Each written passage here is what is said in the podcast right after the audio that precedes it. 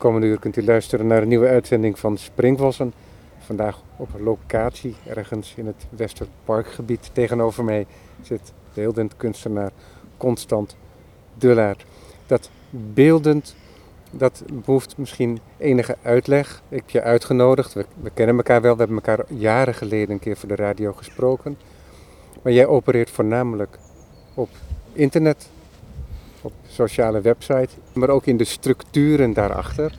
Er komt ook wel eens een object uit jouw handen, zoals onlangs is er een object gekocht, of dat wordt althans nu getoond in de Circle Art van ABN AMRO. Ja. Want dat element dat dreigt wel eens uit het oog verloren te gaan. Juist dat Ja, gek, hè? Ja. fysieke aspect van je werk. Ja. Dat is dan wel zo.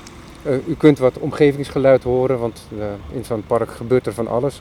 Het is hier eh, drukker en in de stad, zou je kunnen zeggen. Die fysieke objecten die zijn dan wel altijd gelieerd aan je denken over die sociale netwerken. Ja, ik denk wel dat we. Kijk, ik denk natuurlijk dat we nu in een periode zitten dat je een overgang hebt, een culturele overgang hebt tot het gebruiken of de manier waarop we met media omgaan. En ik denk dat dat heel veel eh, effecten heeft. Ik denk dat, je dat, eh, dat we dat makkelijk in de discussie kunnen leiden tot eh, populaire termen als fake news of bepaalde propaganda of disinformatiecampagnes of dat soort dingen. En de manieren waarop mensen met media omgaan of feiten verifiëren of überhaupt nieuws consumeren. Eh, maar ik denk dat het een bijzondere tijd is omdat je dat, eh, hoe breng je dat in het kunstdiscours terug en hoe breng je dat in het, eh, het, überhaupt het debat terug als het heel veel in het private plaatsvindt, dus op iemands telefoon of op iemands computer. En ik denk dat dat juist interessant is om te kijken wat voor fysieke referenties je daar ook aan kan maken, zodat het binnen de grotere kunstkanon gezien kan worden. Dus ik denk dat het juist een interessante tijd nu is om kijken van hoe werken die overlappen. Hoe werkt bijvoorbeeld een fysiek object wat weer online gerepresenteerd kan worden. Of bijvoorbeeld hoe werkt een... Hoe kan je bepaalde processen die online, specifiek online plaatsvinden, die heel complex kunnen zijn en waar hele economieën en industrieën achter zitten. En waar heel erg mee gedweept kan worden dat dat zo'n eh, grote eh, geldverdiener is en zo'n soort eh, revoluties tot stand brengt. Maar hoe eh, illustreer je die processen of eh, kan je bijvoorbeeld interventies in die processen die eventueel artistiek zouden kunnen zijn, hoe breng je die binnen eh, de context dat het bijvoorbeeld naast een ander kunstwerk zou kunnen hangen, wat toch heel vaak fysieke representaties, al dan niet illustratief of verwijzend. Maar soms ook een hebben. andere wereld representeren, want een gedachtenwereld bijvoorbeeld. Ja, nou ja, precies. Ja. Dus dat is, eh, nu krijg je een soort eh, terminologie zoals metanymic narrative. Het meta, me- nou ja, ik weet niet eens hoe je het in het Nederlands meer zou kunnen zeggen. Dat is een beetje mijn afwijking nu ik zoveel in het buitenland bezig ben geweest. Maar ehm, eigenlijk dat ik ook eigenlijk een, een narratief schep of een context creëer. Dus wat ik het, het leuke vind is dat je eigenlijk dat ik het nog steeds eigenlijk kan zien binnen een soort kunstkanon dat je of binnen kunst ja, kunstkanon dat je zou kunnen zeggen: oké, je hebt het eh, de ready-made als in het idee dat je een nieuwe context creëert voor iets wat reeds bestaat. Maar wat, is, wat gebeurt er als je een heel nieuw publiek en een volledig nieuwe context creëert eh, buiten dat kunstdiscours en dat, die context en eh, dat publiek eigenlijk gaat de, de materialiteiten van het kunstwerk gaat toedichten. Dus niet alleen maar hè, dat reeds bestaande industriële object, wat die ready-made eerst was, en de verwijzing naar ambacht en de verwijzing naar industrie die daarin lag. Maar als je zegt van nee, dat is, dat die industrie en die, die ambacht, dat is allemaal helemaal veranderd. Dat is veel meer publieksdynamiek geworden. Hoe publieksdynamiek en eh, ehm, meningen eh, gemanipuleerd kunnen worden. Ehm, ik denk dat dat eh, voor mij interessante materialen zijn geworden. En hoe representeer je dat dan als je een museum inloopt? Dus kijk, nog steeds is het zo dat... ik ben natuurlijk een eh, kind van een fantastische tijd. Waarin het eh, Mondriaan Fonds bijvoorbeeld, of Fonds BKVB voorheen, ontzettend veel mogelijk heeft gemaakt in experimentele kunstwerken. Die ik ook kon maken, maar ook vele collega's. Die zonder commercieel oogpunt konden reflecteren op de waarde van een nieuw medium. en ehm, de inrichting daarvan. En dat, daar, ja, dat is voor mij heel productief geweest. Maar ehm, daarnaast is het toch ook heel fijn dat je in een kunstdiscours terecht kan komen. Dat bijvoorbeeld het, eh, het heel fijn is dat je sommige mensen de mogelijkheden geeft om zo'n eh, zo'n praktijk of zo'n ja, kunstenaarspraktijk te ondersteunen. Dus voor mij is het heel leuk dat de ABN AMRO bijvoorbeeld of eh, andere verzamelaars mogelijkheden krijgen om eigenlijk zich te associëren met mijn onderzoek of met mijn praktijk. En daar dus ook de fysieke bewijzen van hebben. En niet alleen maar te zeggen van kijk, er is daar zo'n soort hele grootschalige interventie op Facebook heeft er plaatsgevonden. Dat is van de heer Dullard. Maar dat ze dus ook de fysieke bewijzen daarvan hebben. En ook kunnen aantonen en kunnen de fysieke ehm, impact daarvan kunnen laten zien. En dat is, dus ik vind het nu juist interessant dat je zo'n soort, aan de ene kant zo'n soort hele non-fysieke ervaring kan hebben. Dat mensen echt kunnen denken dat het speelt zich af in, de, in een privé-domein, alleen thuis aan de telefoon. Of uh, aan de telefoon gekluisterd of aan een, uh, een website of ja, een laptop. Wat dan een privé-domein is, is al onduidelijk. Ja, precies. Ja.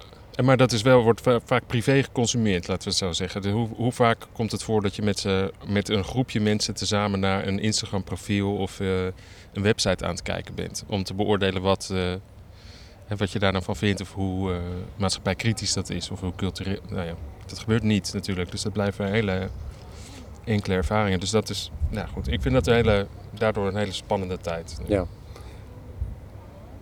Misschien is het aardig om een concreet werk, een concreet voorbeeld naar voren te halen.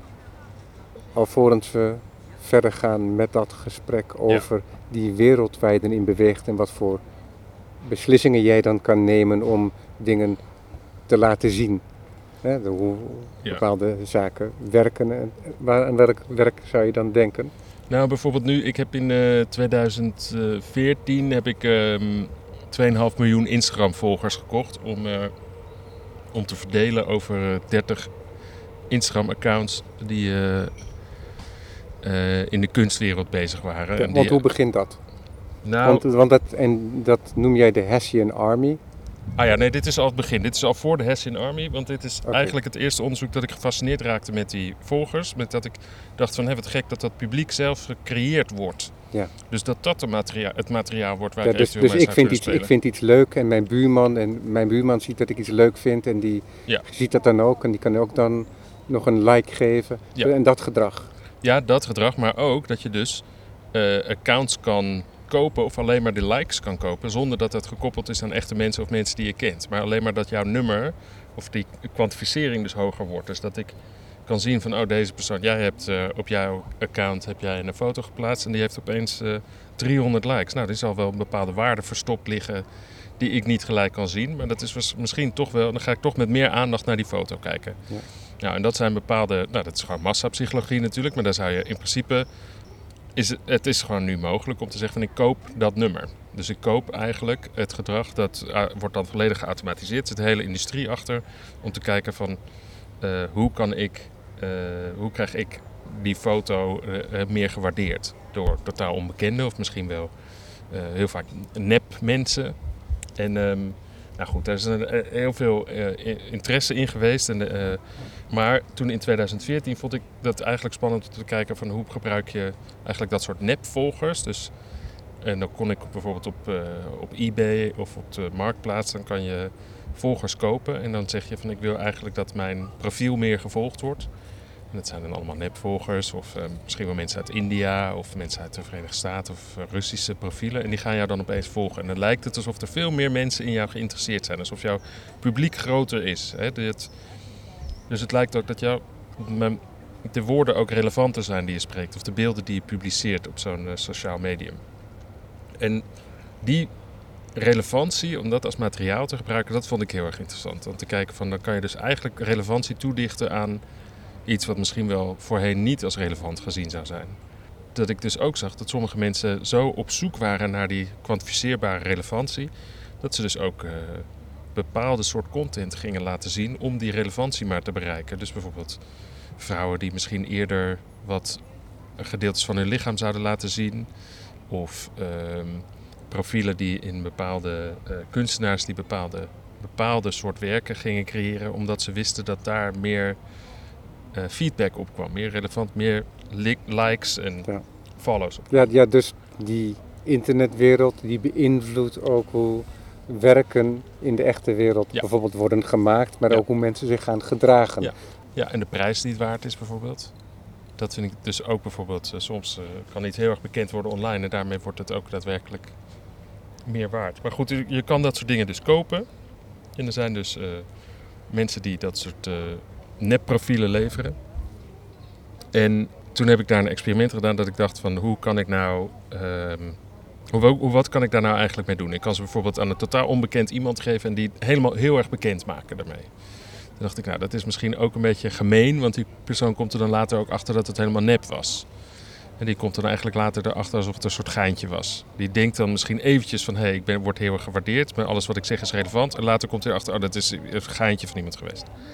Nou, toen op een gegeven moment dacht ik van, nou, die mensen die er eigenlijk heel erg bewust mee bezig zijn en heel erg bewust eh, hun eigen werk proberen relevanter te maken door een groter publiek te vinden online, ondanks dat ze weten dat het ook wel nep zou kunnen zijn, die ga ik allemaal gelijk schakelen aan elkaar. Dus ik heb ervoor gezorgd dat er een aantal curatoren, maar kunstinstellingen, maar ook ambitieuze kunstenaars, allemaal 100.000 volgers hadden. Dus maar precies 100.000 volgers. Dus dat ze allemaal gelijk waren aan elkaar. En dat ik eigenlijk, eh, social media, dat ik eigenlijk het socialisme verspreiden, onder social media. Als je dan echt het sociale medium wil, dan moet iedereen ook even belangrijk zijn. Elk woord moet even ver dragen. Moet je niet dat kapitaal, het verzamelen van het sociale kapitaal hebben. Want dat is eigenlijk, is sociale media dat natuurlijk. Dat je heel erg mensen stimuleert om sociaal kapitaal op te slaan, te gaan hoorden, te vast te houden. Zodat je daarmee kan bewijzen hoe sociaal kapitaalkrachtig je eigenlijk bent. Vergeleken met jouw minder sociaal kapitaalkrachtige uh, gelijken. En dat je. En dat die, die media, die, de bedrijven die dat uitbaten, laten we het zo zeggen, die baten ook het principe uit dat wij allemaal bang zijn om alleen gelaten te worden en om niet meer relevant gevonden te worden en om geen publiek meer te vinden. Nou goed, dat vond ik problematisch om daar bedrijven een commerciële invloed in te laten hebben op zo'n psychologisch proces. En um, toen vond ik het dus een leuke geste om dus al die curatoren en al die kunstenaars gelijk te schakelen. Je had opeens, hun telefoon ging helemaal, uh, sloeg op hol. Ze kregen 80 volgers per minuut op hun. Uh, ze kregen dan alleen maar updates over allemaal gekke profielen die ze bleven volgen en ze konden het niet stopzetten. Um, en um, dan aan het eind hadden ze 100.000 volgers. En toen kwamen ze erachter, toen had ik een essay geschreven aan het eind. Toen schreef ik van al deze mensen heb ik gelijk geschakeld tot 100.000 volgers. Dus daar zitten curatoren als uh, internationale curatoren tussen en kunstenaars. En goed, het is een leuke selectie. Um, maar toen later ben ik nog verder die industrie ingedoken. Want toen dacht ik, dit, ik heb alleen maar die profielen gekocht. Ik wilde ze ook gaan maken. Want dit speelde zich af op Instagram, Ja. Facebook. Ja, Instagram Ja. allemaal. En toen in 2015, toen dacht ik, volgens mij, toen kreeg ik, eh, dit was voor Jeu de Paume, wat ook wel leuk was, want Jeu de Paume is een fotografiemuseum. En omdat natuurlijk Instagram dacht ik, dat verandert ook hoe fotografie gezien wordt. Dus het verandert ook, hè, de, de, de, relevantie van het beeld verandert ook als er dus lijkt alsof het meer mensen het relevant vinden. Ook al is dat gemanipuleerd of niet. Dus dat is een soort de distributie van het beeld in onze samenleving. Dat is eigenlijk een, ja, gewoon de, een van de kenmerken van het medium. En dat vond ik belangrijk om binnen fotografie ook bespreekbaar te maken. Maar toen wilde ik die, die accounts eigenlijk ook gaan kijken van kan ik die ook eh, maken zelf? Kan ik daar ook een auteurschap in vinden in het maken van zo'n valse account? Dus echt een naam verzinnen, de foto's die die identiteit eigenlijk heeft, terwijl het allemaal nep is.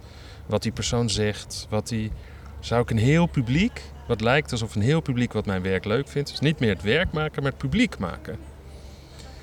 En eh, nou, in het Engels heb je dan heel leuk to make public. Hè? Iets publiek maken natuurlijk is ook het publiek zelf creëren wat ontvankelijk is voor, jou, ehm, voor jouw werk. Ehm, en uiteindelijk denk ik dat het een goede tijd is geweest om dat te doen. Want toen heb ik inderdaad, eh, toen zocht ik naar heel, een, soort grote groep identiteiten die ik wilde maken. En dat was de Hessian Army. En de Hessian Army is dus een een uh, huurlingenleger wat heeft gevochten voor de Engelsen tegen de Amerikaanse revolutie. En ik dacht, dit is leuk, dit is de tweede Amerikaanse revolutie. Al die mensen zijn al sinds 17, uh, of begin, nou ja goed, de Amerikaanse revolutie 1770, 1776 geloof ik. Nou goed, Ja. dat moet ik altijd weer even nakijken, Ja, maar dat klopt. in die tijd. En die, eh, die nou, dat zijn voornamelijk eh, uit het land eh, Hessen-Kassel. huidige Duitsland. Die hebben daar gevochten, zijn ingehuurd. Hebben niet gevochten voor hun normen en waarden, maar alleen maar als identiteiten, als bij wijze van spreken kanonvlees. Het viel allemaal reuze mee, maar die hebben een soort uh, binnen Amerika een hele, in de Verenigde Staten een slechte reputatie omdat ze geen Engels konden toen ze daar vochten. En, uh, maar het is allemaal heel vriendelijk gelopen en ik heb fantastische dagboeken daarover gelezen.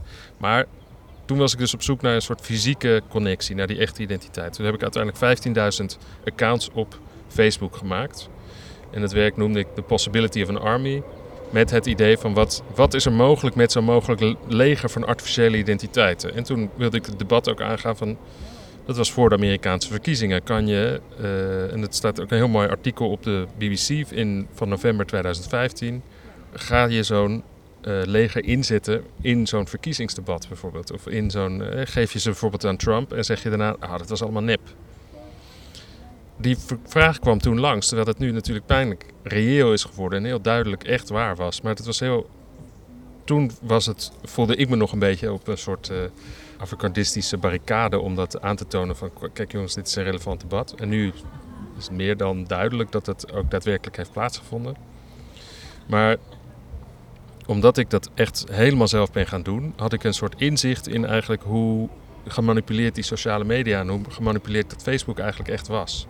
En ook de economie die erachter zat. En, toen... Werd jij daarin geremd met vragen hoe ver je daarin kon gaan? Ja, ja, ik heb wel het gevoel dat ik een wapen heb gecreëerd om het publieke debat dan te manipuleren. Ja. En dan denk ik ook van ik kan dat zelf inzetten en willekeurig geintjes uithalen ermee.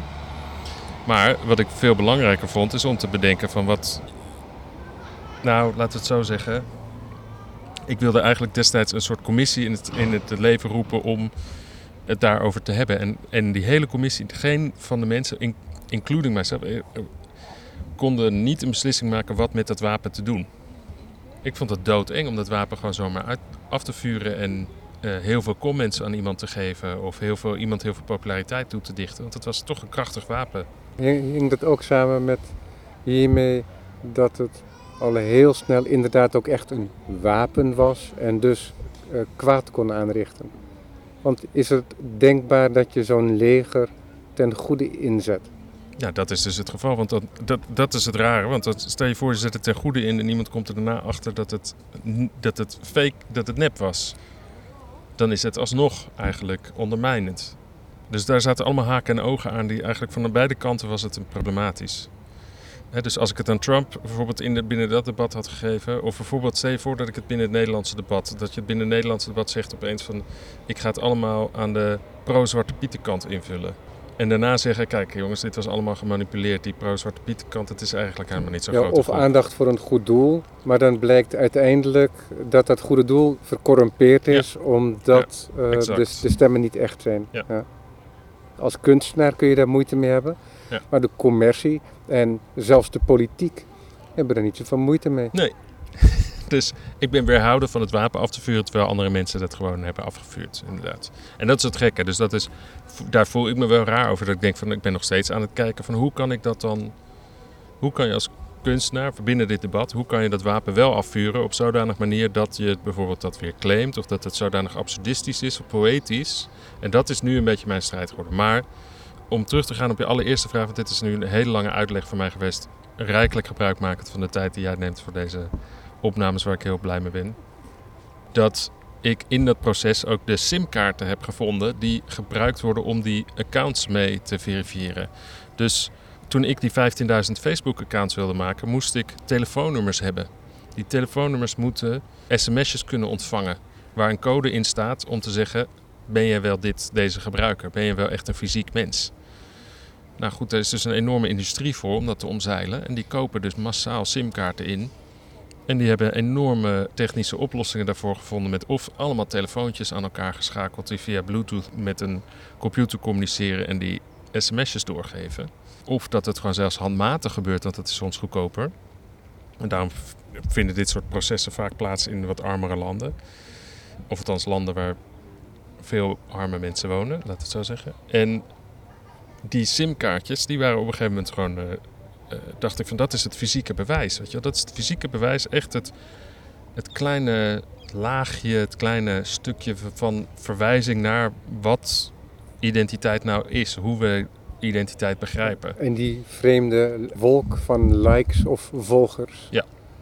En die heb je jezelf toe laten sturen. Ja, want die werden verkocht voor de waarde van het goud die in die chips zitten.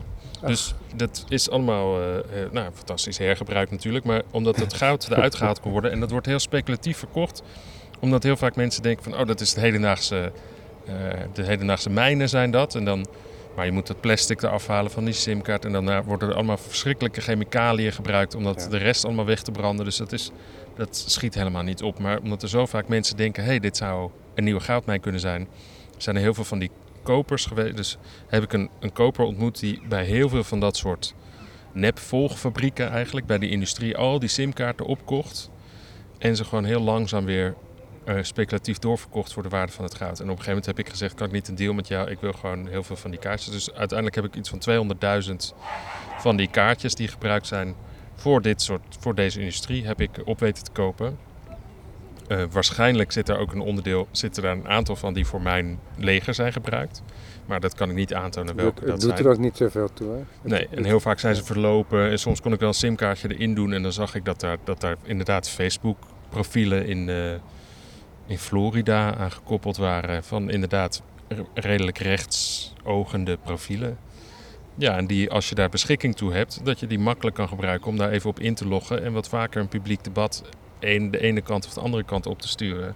Ik vind het nog steeds dat dat, hè, dus in plaats van alleen maar dat fysieke object te maken, dat je kijkt naar wat is er nog meer voor nodig om een verhaal te vertellen. Wat voor technieken worden er nog steeds of materialen worden er gebruikt om een verhaal of een mening over te brengen aan iemand. Ik denk dat dat het, de nieuwe interessante materialen zijn en de uitdaging van de beeldende kunst. Maar hoe vertel je dat verhaal? En als ik dan dat fysieke bewijs heb, dan denk ik, kijk jongens, dit, is, dit zijn die kleine sleuteltjes, die kleine sleuteltjes waarmee je ziet van dit is het echte fysieke bewijs wat je nodig hebt om dit verhaal te begrijpen.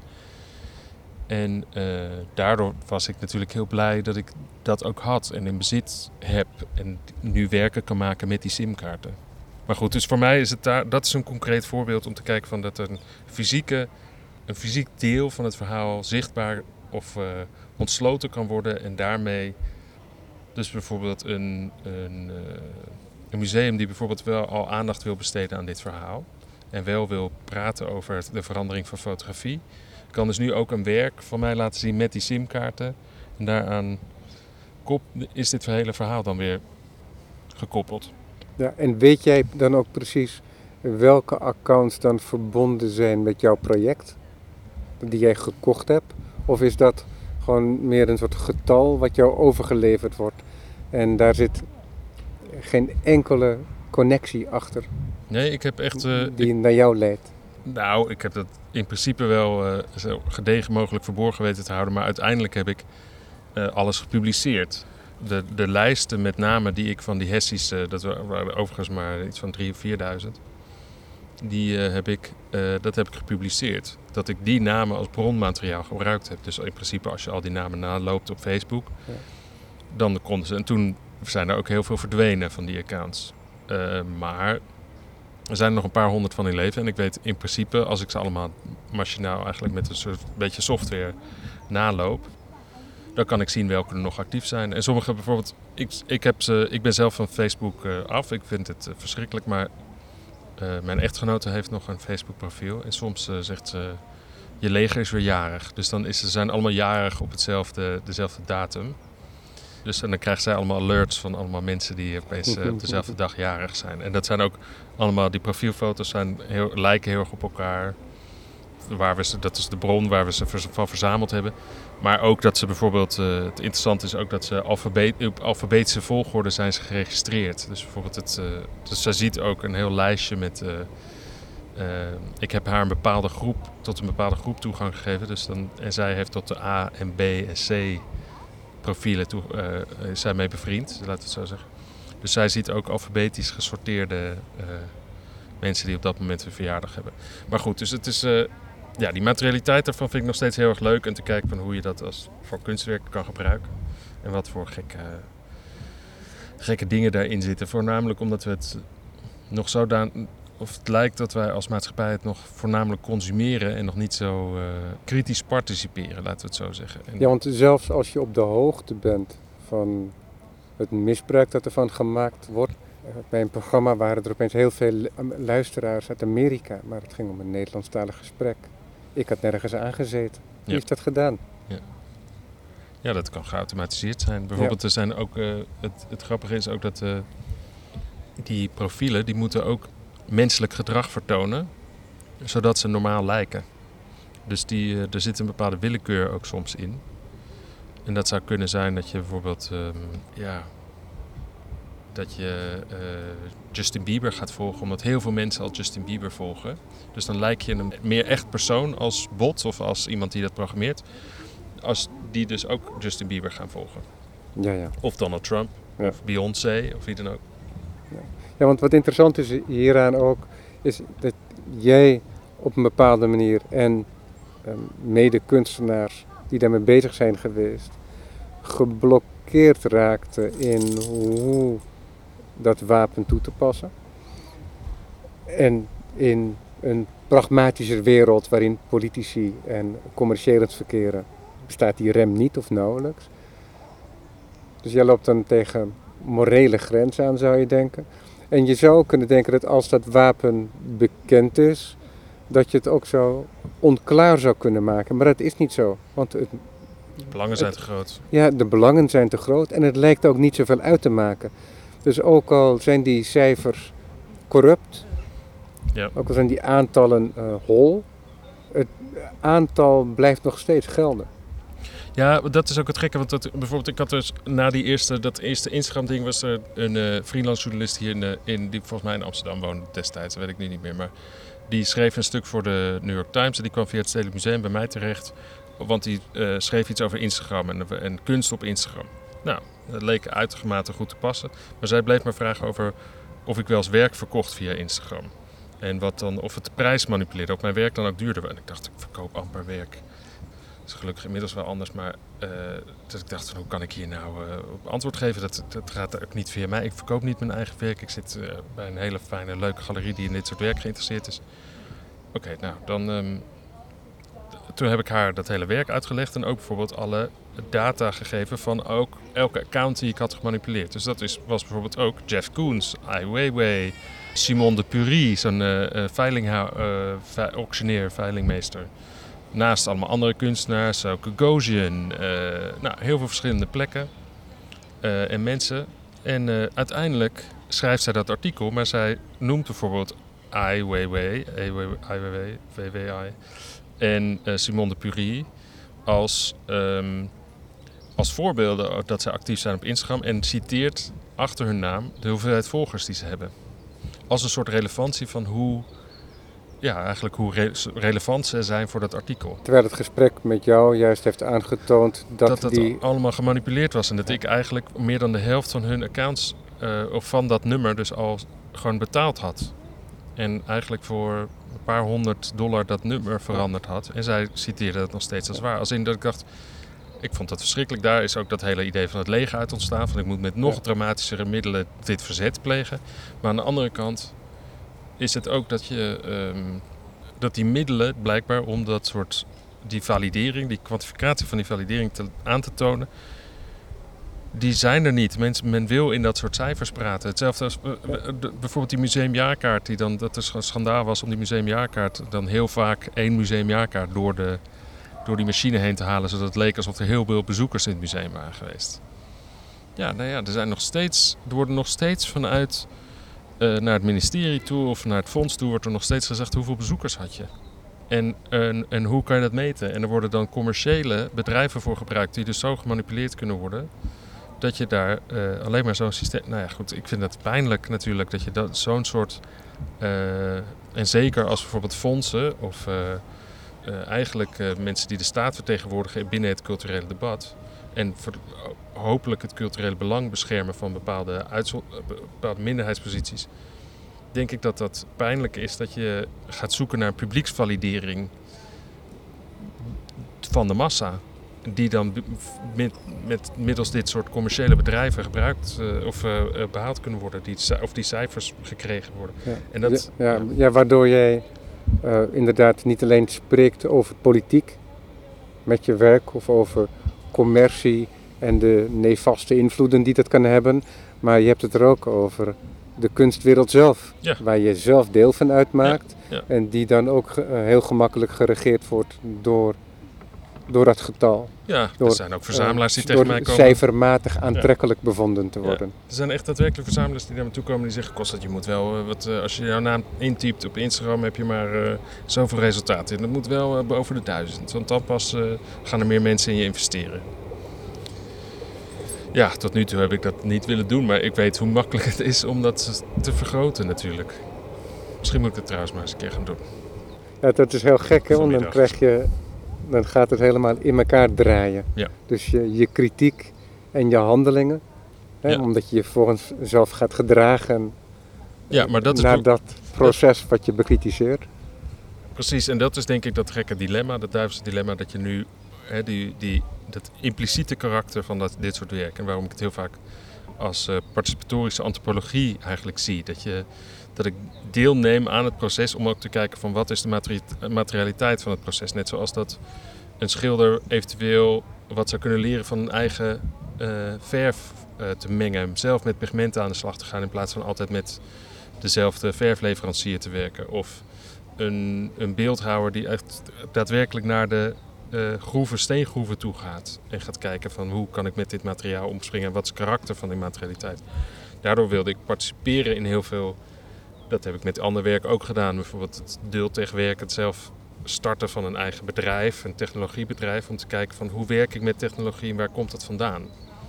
En dat is een, uh, een, methode van werken waar die, dat die impliciete verantwoordelijkheid ook in zit. Dat het in elkaar draait inderdaad. Dat ik door dat mijnenveld eigenlijk te bestuderen, moet ik er ook inlopen.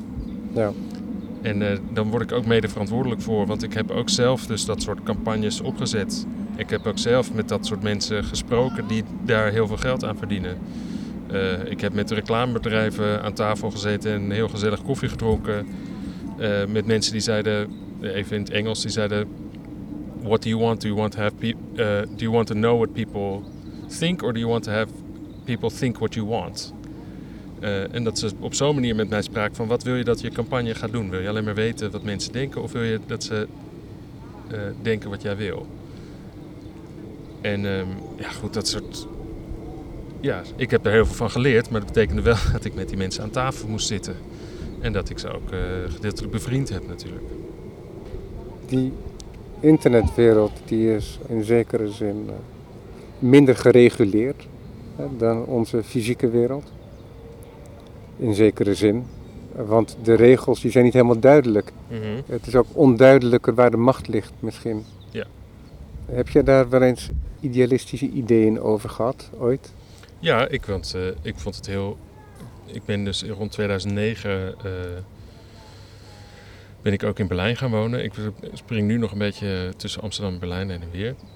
Maar wat ik juist interessant vond, was dat ik daar ook het, eh, in het publieke debat ook vaker hoorde van zou, zou zo'n groot bedrijf niet genationaliseerd moeten worden? Hebben wij niet de verantwoordelijkheid als volk om te zeggen, Google heeft te veel macht over de manier waarop wij informatie tot ons krijgen. Die zouden het zo te makkelijk kunnen manipuleren. We hebben eigenlijk toegang tot al onze bibliotheken, tot onze infrastructuur, tot allemaal wezenlijke kenmerken, tot, tot ons gedrag aan toe en tot interpretatie van ons gedrag aan toe hebben we weggegeven aan een commerciële partner. Ja, en we willen niet spreken met marketeers, maar aan de andere kant geven we de marketeers alles al ja. uh, wat ze willen weten over ja, ons. En, en waarnaast ze dus de relevante advertenties kunnen plaatsen. Nou goed, dus het feit dat je dan op een gegeven moment in zo'n debat zegt, dan zou je dat niet moeten nationaliseren, is er niet de verantwoordelijkheid vanuit de staat om dat te doen. Ik denk dat dat soort overwegingen heel erg belangrijk zijn. Als ik, ik bijvoorbeeld de vergelijking met Tourmont Taxis en met de manier waarop de post ontstaan is. En dat de post in principe op een gegeven moment een private onderneming was binnen Europa ook. En dat dat echt nog steeds uh, aristocratie is, die nog steeds een rijke aristocratie is vanuit de, eigenlijk het, de geboorte van uh, post en die, die vorm van communicatie. En dat dat op een gegeven moment genationaliseerd is tot zelfs het niveau dat eh, hier ook de post een eigen leger had en een eigen verdediging had. Omdat de waarde en Ja, integriteit dat wist van. ik helemaal niet. Ja, dus dat, dat is echt eh, nog. eh, dat staat nog. Volgens mij is dat zelfs. ehm ach, hoe heet het, wat nu een winkelcentrum is geworden achter het paleis op de Dam, het voormalige stadhuis.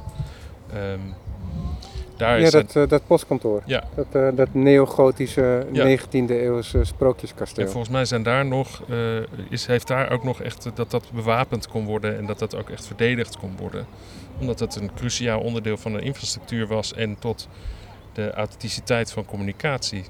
Ja, dus dat je niet een gemanipule- gemanipuleerde communicatie zou hebben.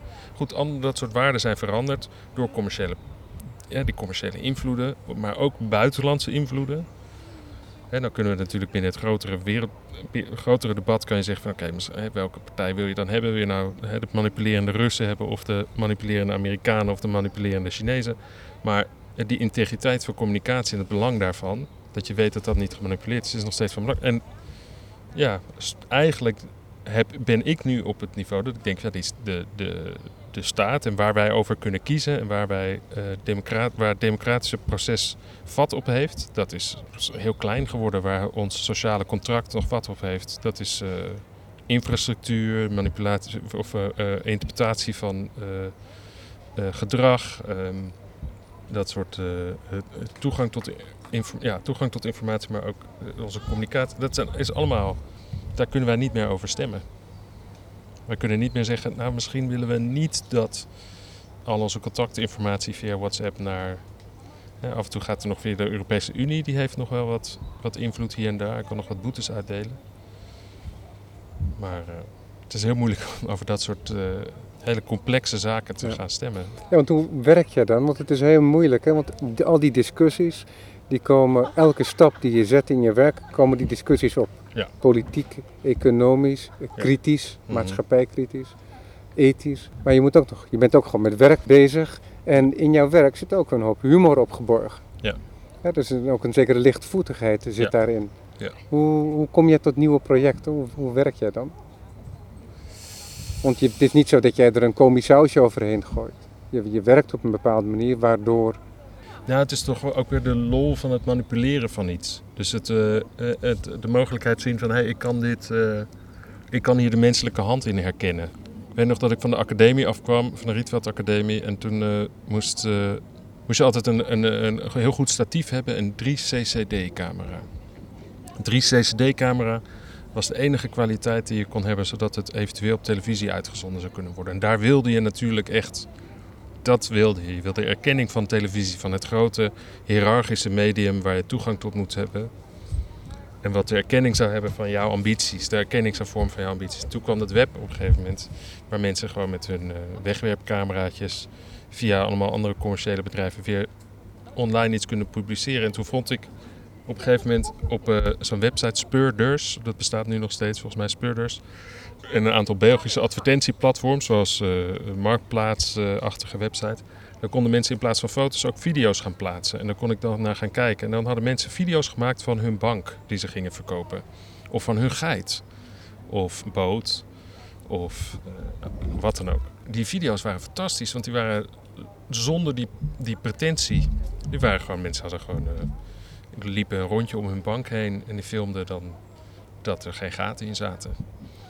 Of eh, die geit, dat die mekkerde. Of een paard trokken ze aan, zodat hij een rondje ging lopen. En dan eh liet ze zien dat het paard nog het, deed.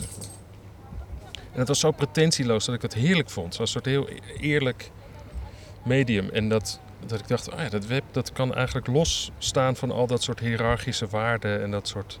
Toen zag ik die menselijke hand die zich weer, weer een beetje terugwrong in dat, ja, dat hele hiërarchische, stijve systeem van aan bepaalde formele waarden te moeten voldoen.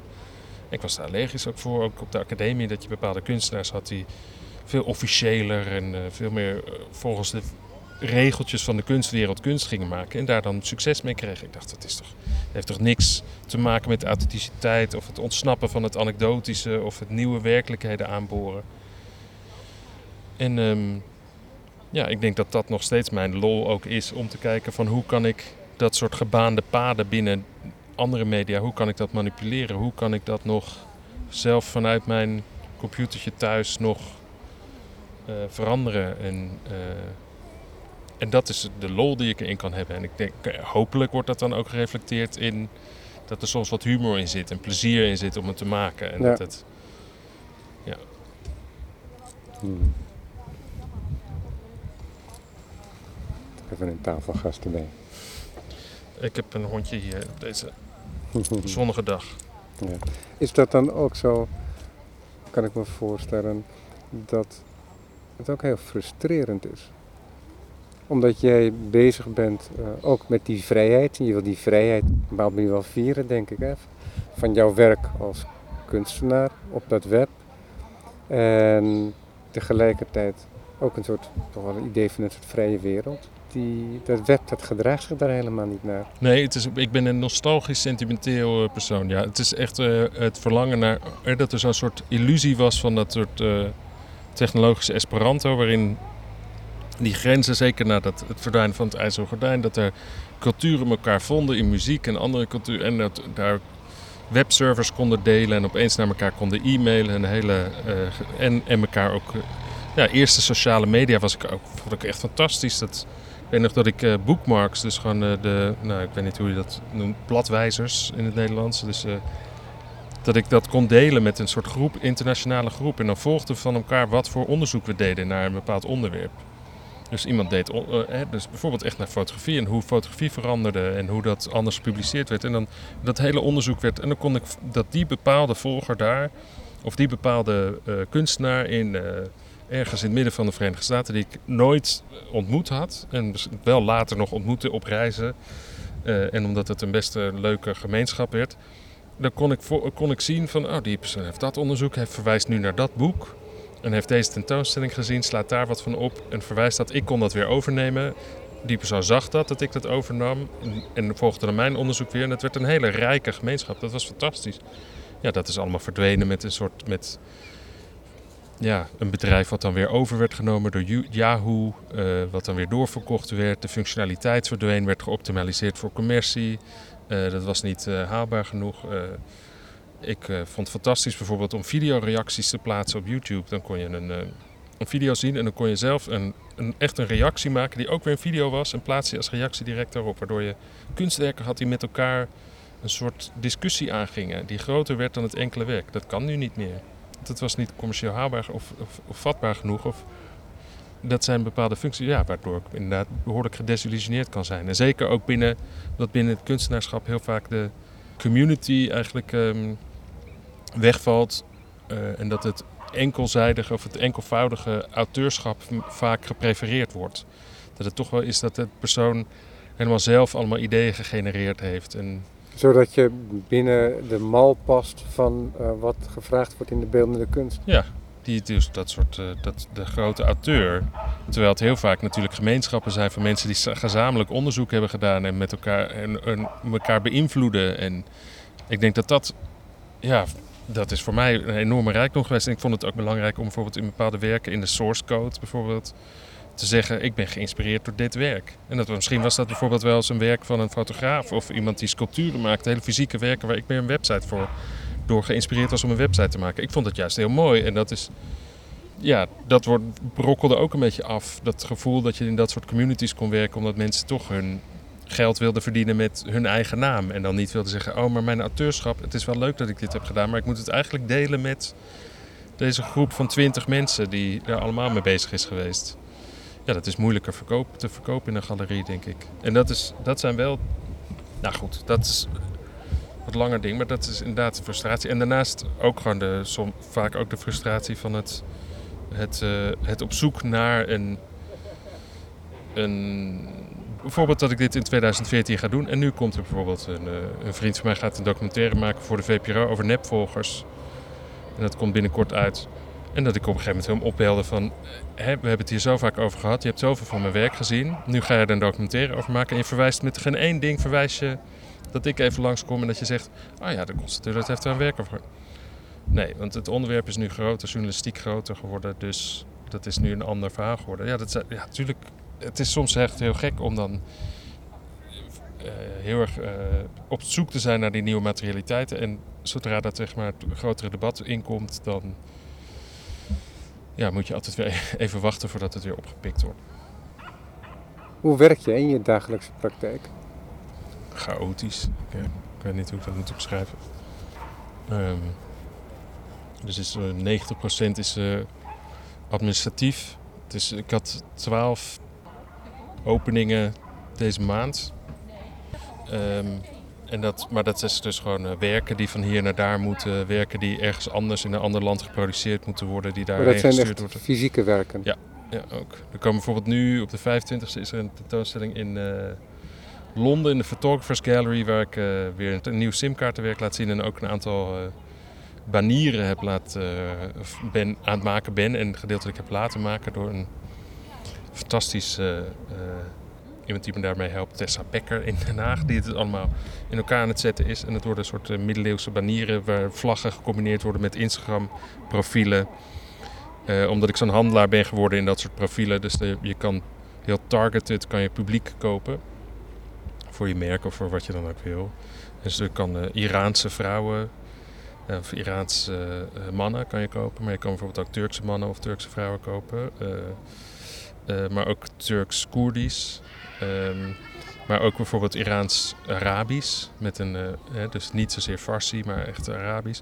En het zijn allemaal kleinere subgroepjes. Ook in India, specifieke talen in India, maar ook Rusland. En dan zie je bijvoorbeeld de waardeverschillen. Dus bijvoorbeeld uh, de Indiaanse zijn toch wel echt het goedkoopst, terwijl daar de meeste profielen worden gecreëerd. Dus het pijnlijke dat sommige mensen natuurlijk hun eigen profiel zal nooit maar meer waard zijn dan 50 cent. Maar ze kunnen wel profielen in elkaar zetten van, mensen, van Amerikanen die opeens 20 dollar waard kunnen zijn.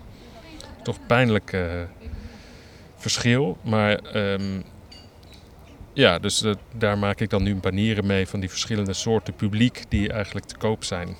Braziliaans, wat dan ook. Ja. Dan krijgt het bijna iets van een soort um, slavenmarkt. Ja, met van niet bestaande mensen. Soms zelfs met gehackte accounts. Dus mensen die uh, niet weten dat hun accounts worden gebruikt voor dat soort diensten. Uh, maar um, ja, het is, uh, het is heel raar dat je een waarde toekent aan een identiteit natuurlijk. Dan is de analogie met de slavenmarkt snel... zeker dat het op een gegeven moment was, kon ik profielen kopen voor een, een vijfde van een cent. En dat was bijvoorbeeld ook in... Um,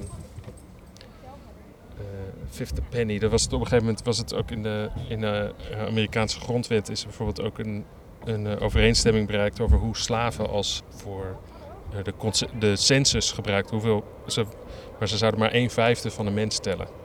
Dus je had de eigenaar, de slaven-eigenaar. Maar de hoeveelheid slaven, die telde dan maar voor... Ja, als, de, als de beste persoon dan vijf slaven had, had hij één volwaardig persoon die ook op het land leefde. Die kon er niet stemmen of stemrecht, maar werd wel meegeteld in de bevolkings. Uh... Nou goed, dus dat zijn ja, dat soort waarden zijn interessant. Of die analogie is maar interessant. Dat, die kom je ook tegen juist omdat je die huidige situatie onderzoekt. Ja. Ja, maar ook bijvoorbeeld in het Hessische leger was ook bijvoorbeeld heel erg interessant dat die mensen uit Hessen naar de Verenigde Staten kwamen. En bijvoorbeeld in dagboeken voor hebben geschreven over hoe uh, raar ze het vonden dat er mensen met een andere kleur als vee werden behandeld.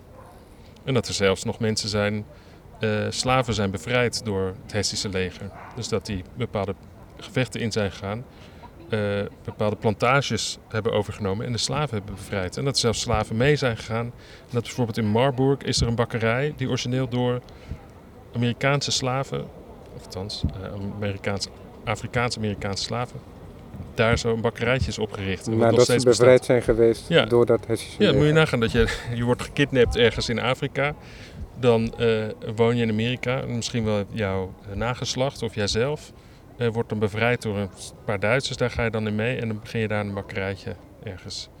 Ja, nou goed, het zijn allemaal rare verhalen. Maar het is, uh, ja, ik, in dat onderzoek vind ik dat natuurlijk. Die, dat is de menselijke kant van dat soort industrie. Ik vind het heel erg interessant om te praten met juist die mensen in India die dat soort Amerikaanse profielen in elkaar aan het klussen zijn. Dat ik denk, wat vind je daar nou van? Wat vind je nou van het proces? Wat voor mensen, wat vind je van die soort, uh, die ijdelheid? Dat je echt mensen, je bent identiteiten. Zij weten dan zoveel van de Amerikaanse cultuur waar ze niet in wonen, dat ze identiteiten in elkaar kunnen zetten die mensen geloven dat ze echt zijn. Maar zijn, zich, zijn die mensen zich daarvan bewust ja. over wat voor rol dat elders speelt? Ik denk het wel. Mensen, de meesten zijn daar ook heel erg kritisch op. En bijvoorbeeld ja. de mensen die ik gesproken heb, zijn, vinden mijn de projecten die ik doe meestal heel leuk. Omdat ik dacht eerst altijd van, oh, maar dan breng ik misschien hun, hun broodwinning in gevaar. Maar ze vonden het meestal alleen maar leuk, omdat ze zelf het ook zo bizar vonden dat ze daarmee, dat daar zo'n industrie in lag. Je doet dat werk dan omdat het jezelf interesseert. Maar er zit toch ook dat element dat je iets aan het licht brengt. Wat misschien niet eens zo heel erg verstopt is meer omdat de politiek en de commercie zich er zo gemakkelijk van bedient. Heb je ook de indruk, of misschien wel de droom, dat je er iets mee kan veranderen? Dat kun je natuurlijk niet alleen, hè? dat is ook weer samen. Ja. Ik had het wel, maar nee, nee ik denk niet meer. Ik denk het niet meer. Nee. Ik denk. Uh... Nee. Nee, ik denk toch wel dat er zo grote maatschappelijke verandering is die ik in heel veel verschillende aspecten terugzie. Dat ik daar niet. Uh, ik denk niet meer dat. Uh, mm, in die dat eerste Instagram-project citeerde ik ook Byung-Chul Han, die, uh, de, de professor in Berlijn, filosofie-professor professor in Berlijn, die um, ook schrijft over dat de mogelijkheden van communicatie, uh, maar ook tot het vormen van gemeenschappen, eigenlijk zo vercommercialiseerd zijn geraakt dat het heel moeilijk is om die gereedschappen nog te gebruiken tot voor mogelijke revolutie. Dus om te zeggen van ik, ik, vraag aan jou bijvoorbeeld waar, een, waar is een goed restaurant? Of kan ik met je meerijden? Of zou ik bij je kunnen logeren? Het is veel makkelijker om te zeggen, nou ik kijk op Airbnb, ik kijk ergens op TripAdvisor wat een goed restaurant is en ik kijk en ik neem een Uber. En ehm, het zijn allemaal eigenlijk dat soort sociale interacties die bij wijze van spreken al automatisch afrekenen bij een kassa wat voor fiets je hebt in, waarmee je rondrijdt in de stad. Of je een oud barrow hebt en misschien net ietsjes meer verdiend hebt. Dat je toch een, of een, uh, een ouder bent geworden dat je een stevigere fiets wil met een kinderzitje. Nee, het zijn gewoon uh, allemaal fietsen met blauwe voorbanden uh, geworden. Die allemaal eens gelijk zijn. Een eenheidsworst en een fascistoïde neiging in zich hebben. Maar dat, ik, ik denk dat het... ja, ik denk wel dat, het, dat die mogelijkheden tot dat soort gemeenschappen vormen uh, naar aanleiding van dat soort culturele waarden of overeenkomsten of waar we elkaar in kunnen vinden, dat dat ingewikkelder is geworden. Dat het makkelijker is om te luisteren naar een muziekdienst die jouw muziek aanraadt die jij al leuk vindt, dan naar een platenwinkel te gaan en te zeggen van hé, hey, misschien zou je eens naar iets heel anders kunnen luisteren of bij iets heel anders terecht kunnen komen. Maar goed, misschien is dat ook gewoon dat ik ouder en bitterder aan het worden ben daar hoop ik nog op. Maar tot nu toe. Uh... Maar jouw werk leidt daar niet onder. Dat verandert niet van toon, heb ik de indruk. Nee, ik heb zo'n gevoel alsof het wat uh, sarcastischer aan het worden is. Ja. Ja.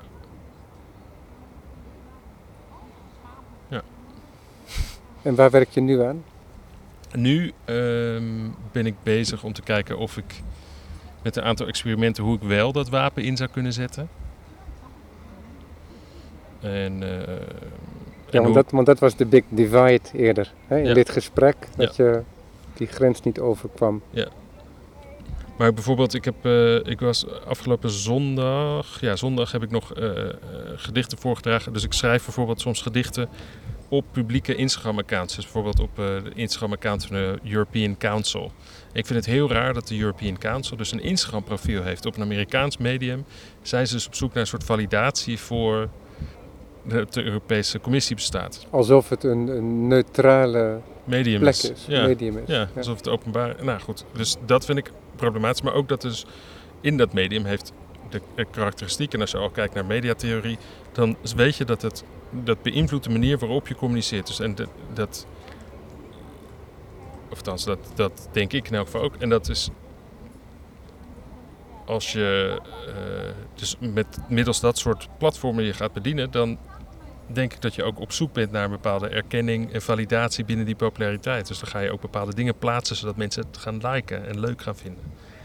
ik vind dat eigenlijk zo obscene dat ik het leuk vond om dan zo'n heel leger in te zetten om daar gedichten te plaatsen. En dus daar gedichten over te schrijven, maar dan wordt het regel, één regel wordt dan uitgesproken door één account en de volgende regel wordt uitgesproken door een volgende account. En dat zijn allemaal gehackte of nep accounts. Dus als jij dan op een gegeven moment naar een van die foto's gaat en je ziet dat er, er zijn er honderd uh, comments en je leest die allemaal achter elkaar, dan zie je dat ze allemaal rijmen en dezelfde soort cadans hebben. En dan zie je dat er dus een, een gedicht uh, ontstaat, wat dus door honderd mensen is uitgesproken, maar waar één auteur achter schuilt. Dat soort dingen vind ik nu heel leuk, dat Ja, soort mooi. experimenten te doen. En dat bijvoorbeeld ook op het Department of Homeland Security of... eh, nou goed, ik moet toch een aantal Nederlandse gaan doen. Maar het is een, eh, dat soort experimenten vind ik heel leuk. En ja, verder ben ik nog bezig met... eh, ik wil eigenlijk een soort eh, Cambridge Analytica-achtige vorm... maar dan als een soort eh, onder mijn Dultech-vlag. Omdat ik dus ooit zo'n technologiebedrijf begonnen ben... wat ik Dultech heb genoemd. Omdat heel veel mensen in de Verenigde Staten dachten dat mijn naam, Constant Dullaert... op zijn Amerikaans uitgesproken Constant Dullard... ehm, dat dat een pseudoniem was heb ik dat teruggeclaimd door dan zelf te zeggen, nou dan maak ik ook saaie technologie, Dultech.